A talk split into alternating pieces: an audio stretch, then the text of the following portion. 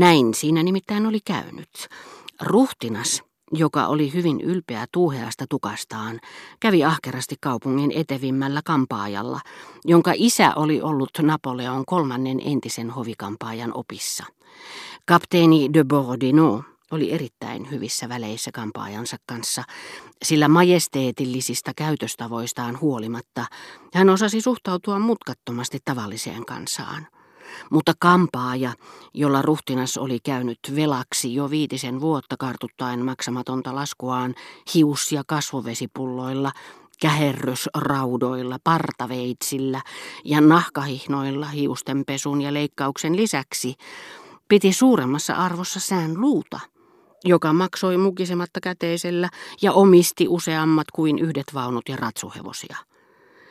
Saatuaan kuulla, että sään luu ei suureksi surukseen saisikaan matkustaa rakastajattarensa kanssa, hän puhui asiasta lämpimästi ruhtinaalle, juuri kun tämä valkoinen pakkopaita päällään istui hänen tuolissaan parturin pidellessä uhrinsa päätä takakenossa, partaveitsi uhkaavasti kurkun kohdalla.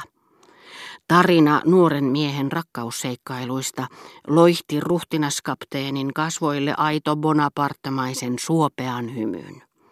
On tuskin luultavaa, että hän ajatteli maksamatonta laskuaan, mutta kampaajan suositus sinänsä sai hänet hyvälle tuulelle. Siinä missä jonkun herttuan sanat olisivat vaikuttaneet aivan päinvastoin. Hänellä oli vielä leuka saippua vaahdossa, kun loma oli jo luvattu, ja hän vahvisti sen allekirjoituksellaan vielä samana iltana. Kampaaja taas, jolla oli tapana kerskua kaiken aikaa ja vaikuttaakseen uskottavalta keksiä itselleen hämmästyttävän lahjakkaasti täysin tuulesta temmattuja avuja ja ansioita, jätti yllättävää kyllä kuuluttamatta sitä julki, vaikka oli kerrankin tehnyt todellisen palveluksen, ja ikään kuin turhamaisuus kaipaisi valhetta elääkseen ja luovuttaisi paikkansa vaatimattomuudelle, Silloin kun valhe osoittautuu tarpeettomaksi, hän ei koskaan puhunut asiasta Robertille.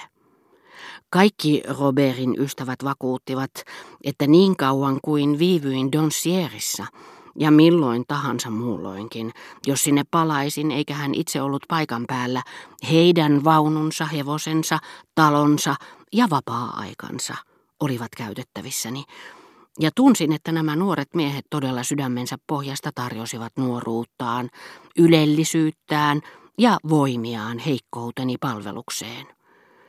Asiasta toiseen jatkoivat säänluun ystävät pyydettyään ensin hartaasti minua jäämään.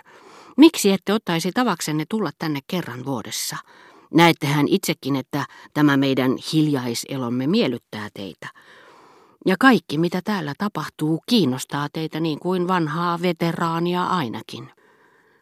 Pyysin heitä nimittäin jatkuvasti luokittelemaan kaikki upseerit, jotka suinkin nimeltä tunsin siinä järjestyksessä, missä nämä tuntuivat heidän ihailunsa ansaitsevan. Niin kuin muinoin koulussa olin pyytänyt tovereitani luokittelemaan Théâtre Français näyttelijät. Jos jonkun kenraalin sijasta, jota aina kuulin mainittavan ennen muita, esimerkiksi Galifien tai Negrien asemesta, joku sään luun ystävä sanoikin, Negrie, hän on kyllä niitä kaikkein keskinkertaisimpia, ja heitti keskusteluun uuden koskemattoman ja mehevän nimen kuten Pou tai Gislain de Bourgogne, Koin samanlaisen iloisen yllätyksen kuin ennen vanhaan, kun käytössä kuuluneet Tiron ja Fevre joutuivat perääntymään epätavallisen Amoriin äkillisen kukoistuksen tieltä. Etevämpi kuin Negrier, mutta missä mielessä? Sanokaa nyt jokin esimerkki.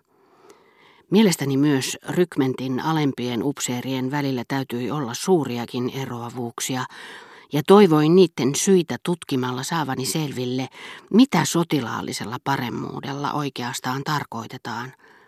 Mies, josta minua eniten olisi kiinnostanut kuulla puhuttavan, koska olin sattunut häntä muita useammin näkemään, oli kapteeni de Borodino. Mutta vaikka sään luu ja hänen ystävänsä tekivätkin oikeutta näyttävälle upseerille, joka takasi miehilleen niin moitteettoman asun ja ylläpidon, he eivät pitäneet hänestä ihmisenä. Eivät he hänestä tietenkään samaan sävyyn puhuneet kuin joistakin alemman kansan keskuudesta kohonneista upseereista, vapaamuurareista, jotka eivät seurustelleet muiden kanssa, joista heidät erotti jo heidän kireän adjutantin ilmeensä takia, mutta he eivät myöskään tuntuneet lukevan kapteeni de Borodinota toisten aatelisten upseerien joukkoon, joista hän totta puhuen esimerkiksi suhteessaan sään luuhun ja muutenkin asenteiltaan suuresti erosi. Toiset käyttivät hyväkseen sitä, että Robert oli vain aliupseeri, sillä näissä oloissa hänen mahtavalla suvullaan oli syytä olla tyytyväinen, jos hänelle avasivat kotinsa päälliköt, joita suku muutoin olisi ylen katsonut. Eivätkä nämä päästäneet käsistään yhtään tilaisuutta kutsua häntä päivällispöytäänsä, jos mukana sattui olemaan joku korkeampi kiho, josta saattoi olla hyötyä nuorelle kersantille. Kapteeni de Borodino sitä vastoin oli vain virallisissa, joskin erinomaisissa työsuhteissa Robertiin. Sillä ruhtinas, jonka isoisän oli marsalkaksi nimittänyt itse keisari, jonka perheeseen tämä sittemmin oli liittynyt myös avioliiton sitein ja jonka isä oli nainut Napoleon kolmannen serkun ja palvellut vallankaappauksen jälkeen kolmasti ministerinä, tunsi, ettei hän siitä huolimatta ollut juuri mitään sään luun ja Germantin piireissä, joilla puolestaan, koska hän suhtautui asioihin aivan eri näkökulmasta, ei ollut hänelle suurtakaan merkitystä.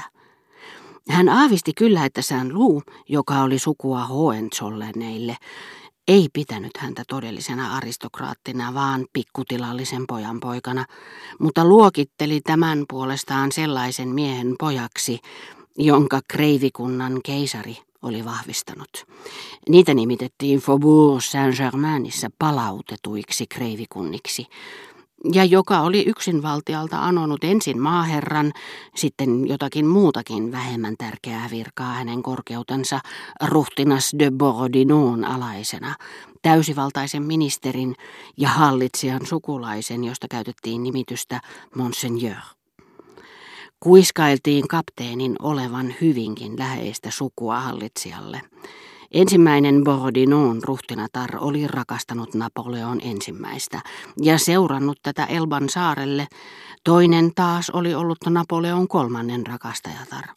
Mutta jos kohta kapteenin tyynissä kasvoissa olikin Napoleon ensimmäistä, ei niinkään varsinaisissa piirteissä kuin harkitun hievahtamattomassa ilmeessä, jokin tässä upseerissa, ennen kaikkea alakuloisten ja ystävällisten silmien ilmeessä ja riippuviiksissä, toi mieleen Napoleon kolmannen. Ja se iski tajuntaan niin rajusti, että kun hän Sedanin jälkeen oli pyytänyt saada tavata keisarin, ja hänet oli käännyttänyt takaisin itse Bismarck, jonka puheille hänet oli johdatettu, rautakansleri sattui katsomaan hiukan tarkemmin nuorta miestä, joka oli jo pois lähdössä, tajusi siinä silmänräpäyksessä yhdennäköisyyden, muutti mieltään, kutsui hänet takaisin ja myönsi kulkuluvan, jonka jo oli evännyt häneltä niin kuin kaikilta muiltakin.